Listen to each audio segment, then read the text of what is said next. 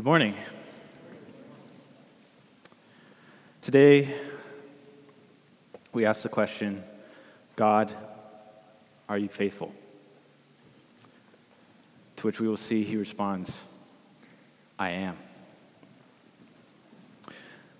Reputation influences who we trust. People buy Toyotas because they're really reliable.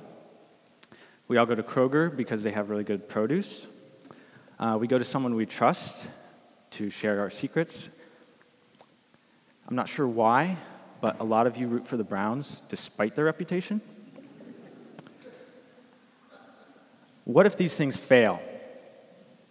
What if the Toyota breaks down? What if the food at Kroger is moldy? What if somebody tells our secret? When people and things let us down, how can we know God will be faithful? The main point that we see in God's word today is that God's word, his name, and his power exemplify that he is faithful. A little context before we get into the passage itself. The people of Israel are slaves in Egypt right now. They have been here for 400 years under the oppression of the Egyptians. And that oppression is increasing. Pharaoh is now asking that the baby boys be killed because the Israelites are growing and being blessed by God too much in their eyes. Amongst all this, Moses is born. He's placed in the river, found by Pharaoh's daughter, raised by Pharaoh's daughter. And then one day, Moses sees an Egyptian beating an Israelite. Moses kills that Egyptian, has to flee to Midian because Pharaoh is seeking his life. He gets married, he starts shepherding. One day, when he's out working, he comes to a burning bush at Mount Horeb, which is also known as Mount Sinai. God tells Moses his plan here to deliver the people out of the hand of the Egyptians and bring them to a good and broad land flowing with milk and honey. In the passage this morning, Moses anticipates the Israelites wanting to know who is this God that sent you to bring us this message? And why should we trust him? Why should we put our faith in him? What about us? Do we know the name of our God? Can we put our faith and our trust in him? So now we turn to our text. Um, we will go over three different points in this text. Um, I'll read it in a second, but the three points will be God's word assures us of his faithfulness, God's name assures us of his faithfulness, and God's power assures us of his faithfulness. So if you'll read with me together, starting in verse 13, Exodus chapter 3, verse 13. Then Moses said to God, If I come to the people of Israel and say to them, The God of your fathers has sent me to you, and they ask me, What is his name? What shall I say to them? God said to Moses, I am who I am. And he said, Say this to the people of Israel I am has sent me to you. God also said, The God of Abraham, the God of Isaac, the God of Jacob has sent me to you. Oh, sorry, the Lord. That's very important. The Lord, the God of your fathers, the God of Abraham, the God of Isaac, and the God of Jacob has sent me to you. This is my name forever. This is my name forever, and thus I am to be remembered throughout all generations. Go and gather the elders of Israel and together together and say to them, The Lord, the God of your fathers, the God of Abraham, the God of Isaac, of, and of Jacob, has appeared to me, saying, I have observed you and what has been done to you in Egypt. And I promise that I will bring you out of the affliction of Egypt to the land of the Canaanites, the Hittites, the Amorites, the Perizzites, the Hivites, and the Jebusites. A land flowing with milk and honey. And they will listen to your voice, and you and the elders of Israel shall go to the king of Egypt and say to him, The Lord, the God of the Hebrews, has met with us. And now please let us go three days' journey into the wilderness, that we may sacrifice to the Lord our God. But I know that the king of Egypt will not let you go unless compelled by a mighty hand. So I will stretch out my hand and strike Egypt with all the wonders that I will do in it. After that, he will let you go. And I will give this people favor in the sight of the Egyptians. And when you go, you shall not go empty, but each woman shall ask of her neighbor, and any woman who asks of, and any woman who lives in her house, sorry, and, and I will give this people favor in the sight of the Egyptians. And when you go, you shall not go empty, but each woman shall ask of her neighbor, and any who lives in her house for silver and gold jewelry and for clothing you shall put them on your sons and on your daughters, so you shall plunder the Egyptians. Um, let's go ahead and pray. God, I ask that you would show us your faithfulness today. Reveal to us your name as you intended it to be revealed. Speak through me. Uh, Lord, remove me from the pulpit. May you be honored and glorified by the faithful exposition of your word. Lord, if I say anything that is not true to your word, help these people to forget it. But all of the truths here, Lord, help us to remember and to take into our weeks moving ahead. I pray these things in God's holy and faithful name. Amen. So, point number one God's word assures us of his faithfulness. Exodus 3:13. Then Moses said to God, "If I come to the people of Israel and say say to them, the God of your fathers has sent me to you, and they ask me, what is his name? What shall I say to them?" Moses is anticipating the Israelites will want to know who is this God that sent you and why should we trust him? So, they're thinking, we've been slaves for 400 years. And all of a sudden, God's coming here and he's saying, through this guy, who, not to mention, Moses left after murdering somebody. He's been gone for 40 years. If Rick, Jimmy, or Ron murdered somebody and left for 40 years, and then they came back and said, Hey, I'm going to preach to you, there's going to be some questions. so, what does God say? He says, I am who I am. We're going to look at this more in our second point. Um, but right now, I want us to look at something else that exemplifies God and his faithfulness. In Exodus 3:15, if you look, God also said to Moses, "Say this to the people of Israel." In verse 16, go and gather the elders together and say to them, sorry, I missed one. In verse 14 also it says, Say this to the people of Israel. These are God's words. Hear that. These are God's words, not Moses' words. It is not a mere man coming and saying, Hey, I had this uh, feeling in my heart that I wanted to share this stuff with you guys, so you should listen to me. No, this is direct words from the God of the universe that he is telling Moses to say to the Israelites. God's words are different than any other words. This book that we have, the Bible, has power to make our hearts burn and to change us.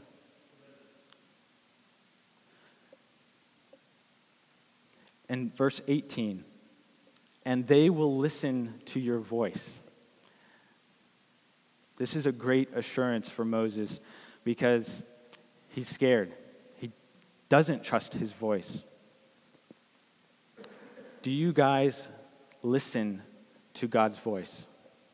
Do you have faith in God's revealed word in his scripture? Isaiah 55 11 So shall my word be that goes out from my mouth.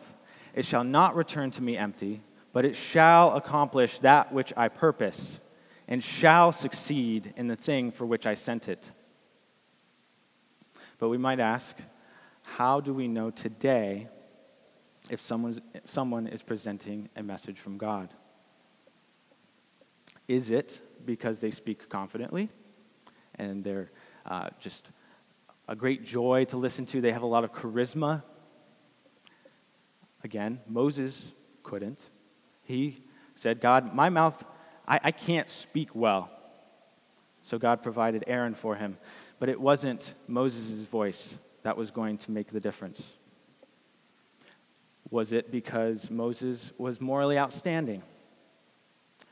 Remember, Moses is right where he's at right now because he murdered somebody. A lot of us would say, uh, I don't know if this person is going to make it into heaven because there's all of this, these sins in their past that they committed. We might say that about Moses. God's word tells us this great truth that if we put our faith in Jesus Christ,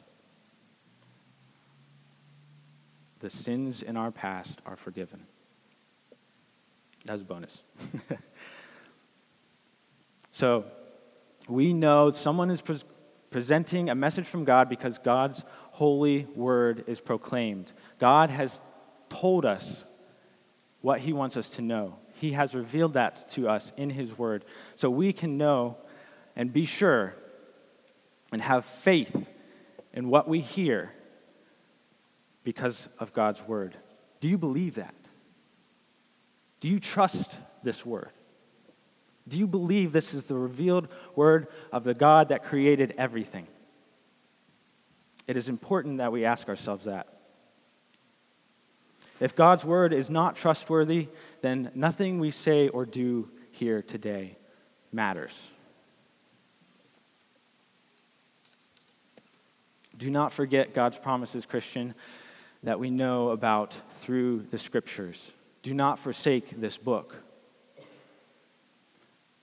Those of you who do not know Christ, the truth that you are looking for is in this book. It will make your heart burn like nothing else. The answers are in this book, which brings us to point number two God's name assures us of his faithfulness. His name assures us of his faithfulness.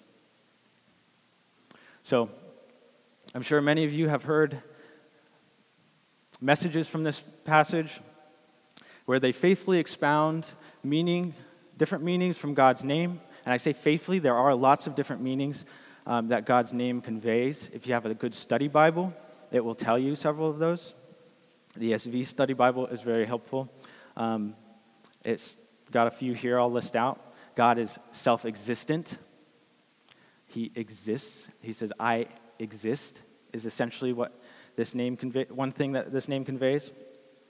He is the sustainer and creator of all that exists. If He is the uh, the peak, the, the origin, origin of everything because he exists. He is the only thing that exists. Nothing else just exists. Everything else flows out from him. God is immutable in his being and character. He does not change. And this one's close to, I think, what this passage is saying, but a little bit different and he is eternal. Like the Psalms say, he is from everlasting to everlasting. All of these are glorious truths. Praise God that he is all of these things and that his name revealed to us. Don't forget that this is revealed to us. These things are true. But like I said, the main point of this passage is that God is exemplifying his faithfulness by his word, his name, and his power. And we're looking right now at how his name exemplifies his faithfulness. But where am I getting that idea that his name exemplifies his faithfulness? Because there are those other good things. But what does this passage say? We want to know what God is speaking here to Moses. There are two reasons I'd like to point out, I think, that lends to this idea that God's revealing primarily his faithfulness by his name. So, point number one both time God says his name in verse 14, it means I am or I will be.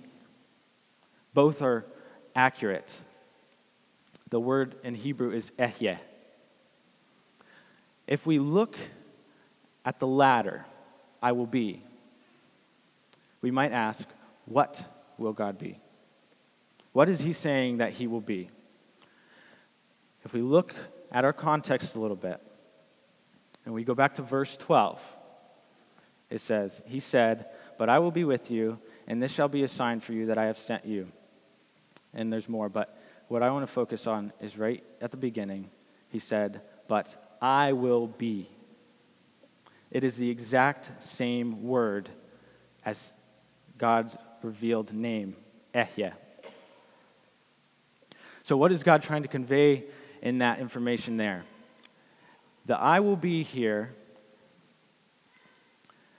is saying that God will be faithful. The reason for that, oh, sorry, I kind of got off a little. I think I have a key that opens the door here to why that exemplifies his faithfulness primarily. If point number 2, the God of your fathers. This phrase we see two times in our passage, and I believe it's at least one more time, but probably two more times before. I don't remember off the top of my head. And look at what God says in both verse 15 and verse 16 when he's telling Moses what to say. So God also said to Moses, Say this to the people of Israel The Lord, this is a third person version of Ehyeh, which would be Yahweh, but it's re- represented as the Lord. I'll get into that a little bit more later. But anyway, the Lord, the God of your fathers, the God of Abraham, of Isaac, and of Jacob, has sent me to you. The same phrase is in verse 16.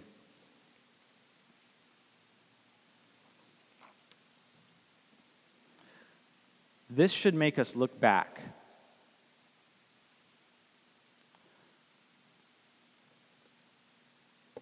Abraham, Isaac, and Jacob. What did God do with those people? God made a covenant with Abraham in Genesis 12, 15, and 17, three, three different ones kind of building on each other, that he would make a great nation out of him.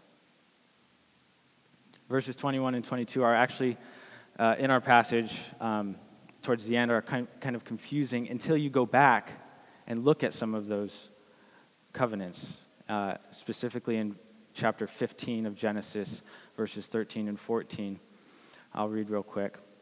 Then the Lord said to Abram, Know for certain that your offspring will be sojourners in a land that is not theirs and will be servants there. That sounds familiar. And they will be afflicted for 400 years. That sounds familiar. But I will bring judgment on the nation that they serve, and afterward they shall come out with a great possession. There at the end of our passage here, it starts to make a little more sense. So, anyway, God made a covenant with Abraham, and then God confirmed this covenant with Isaac and Jacob by saying in Genesis 26 3 and Genesis 31 3 the same exact phrase, I will be with you. So, God here in our passage is saying, Look back to what I have done, to what I have promised to Abraham, Isaac, and Jacob. I made promises to them, and I will fulfill them. I will not leave those undone. Look what it says at the end of verse 15. The Lord, the God of your fathers, the God of Abraham, the God of Isaac, and the God of Jacob, has sent me to you. This is my name forever, and thus I am to be remembered throughout all generations. It's including the whole phrase the Lord, the God of your fathers, of Abraham, of Isaac, and of Jacob. This is my name. God's name is not arbitrary, it's not Yahweh just because it sounds cool. God's name is I will be faithful because I have been faithful to my people throughout all generations. And remember that because I will be faithful throughout all generations. Every time you see the phrase or the name the Lord in all caps, that's the Yahweh one, in all caps in our Bibles, we should stop and think. We should catch our balance and say, what's going on here? God's revealed his name here to tell us he is faithful, and we're seeing it all throughout the Old Testament, more than 6,500 times. We see this revealing of God's word. We should stop, catch our balance, like you just tripped on another toy on the floor, and ask, What's going on here? The Lord, though, is not bound to the Old Testament.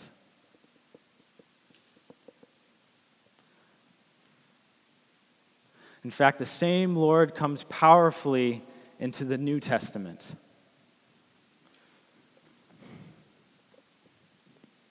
Jesus said to them, Truly, truly, I say to you, before Abraham was, I am.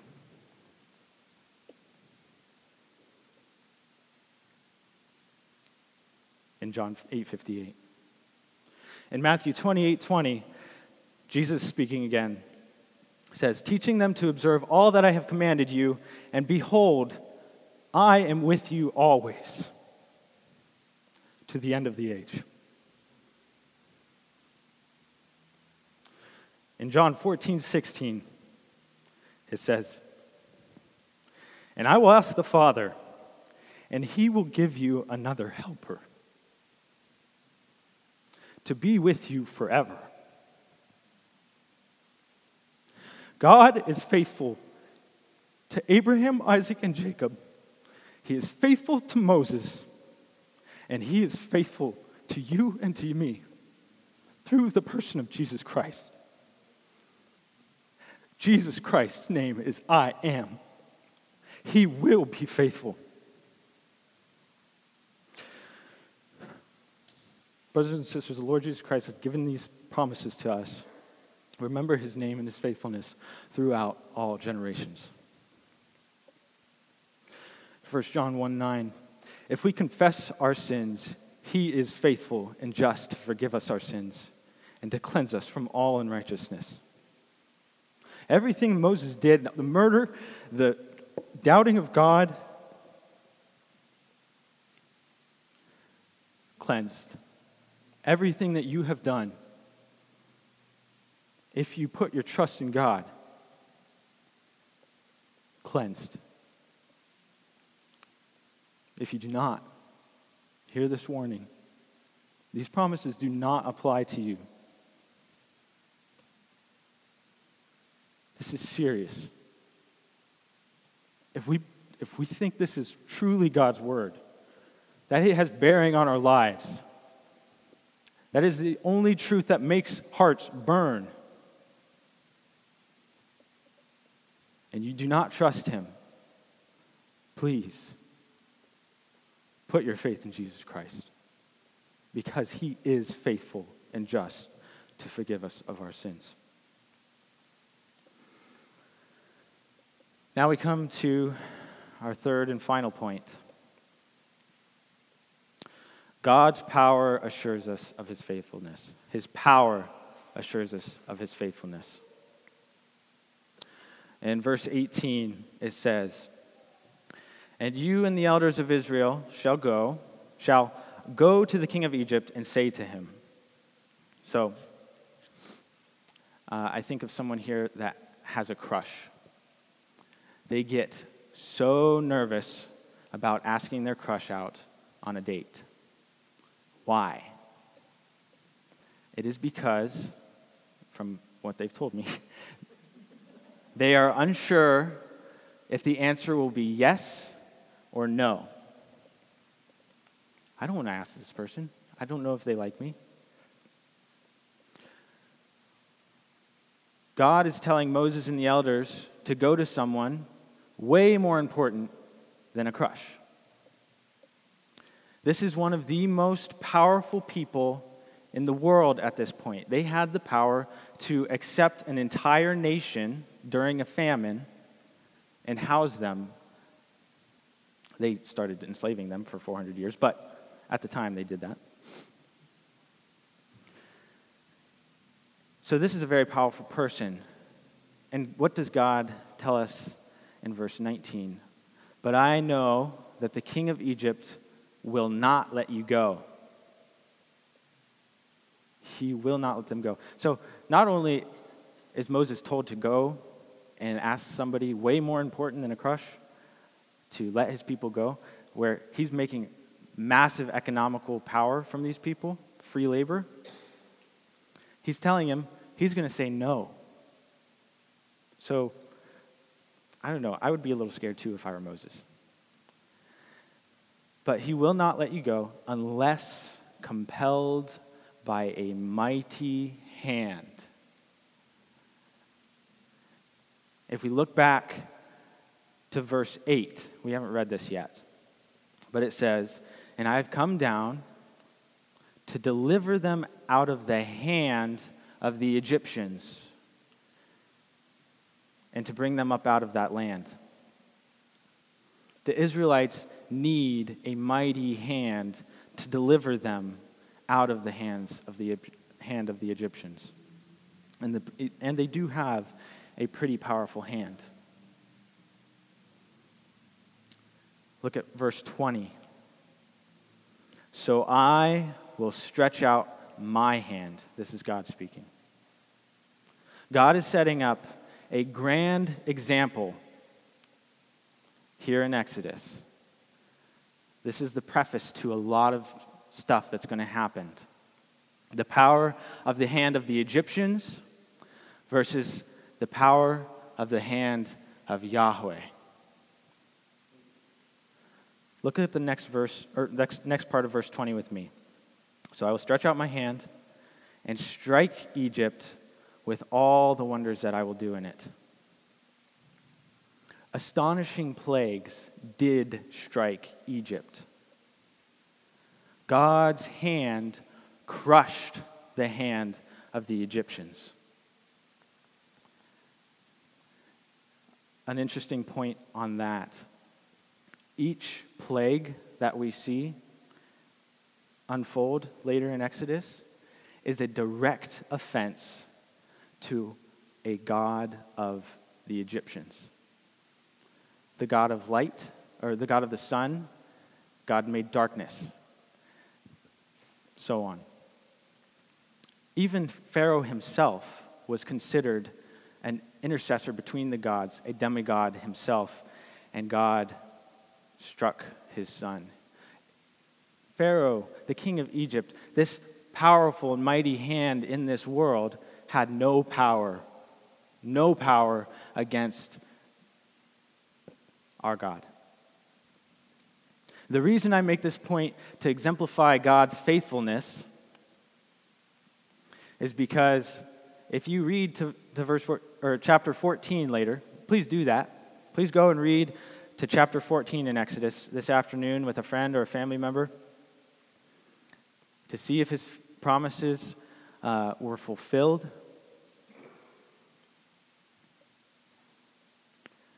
God's promises are not empty.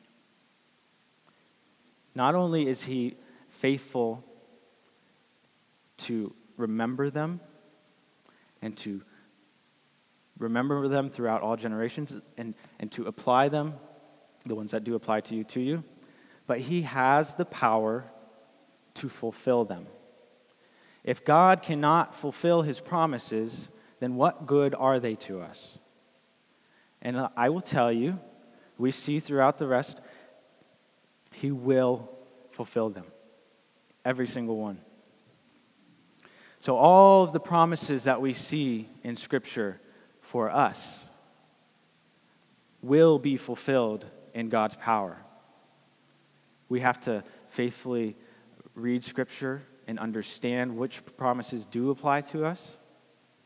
But one really important one John 3:16 for all or For God so loved the world that whoever believes in him will not perish, but have eternal life. That is a promise you can take to the bank. So, we see God's faithfulness exemplified in His Word, in His name, and in His power. God's Word is always true and faithful. Read God's Word so that you may see His faithfulness. Don't just leave this book on the shelf. Read it and see how He is faithful even when we are not. God's name has been revealed to us so that every time we see his name, we can be assured of his faithfulness. The culmination of this in Jesus, the great I am. And God's power makes all of his promises and faithfulness come to pass so that we may be assured of his faithfulness. All glory and honor be to God the Father, God the Son, and God the Holy Spirit, for he is faithful. Do not forget that, church. Let's pray.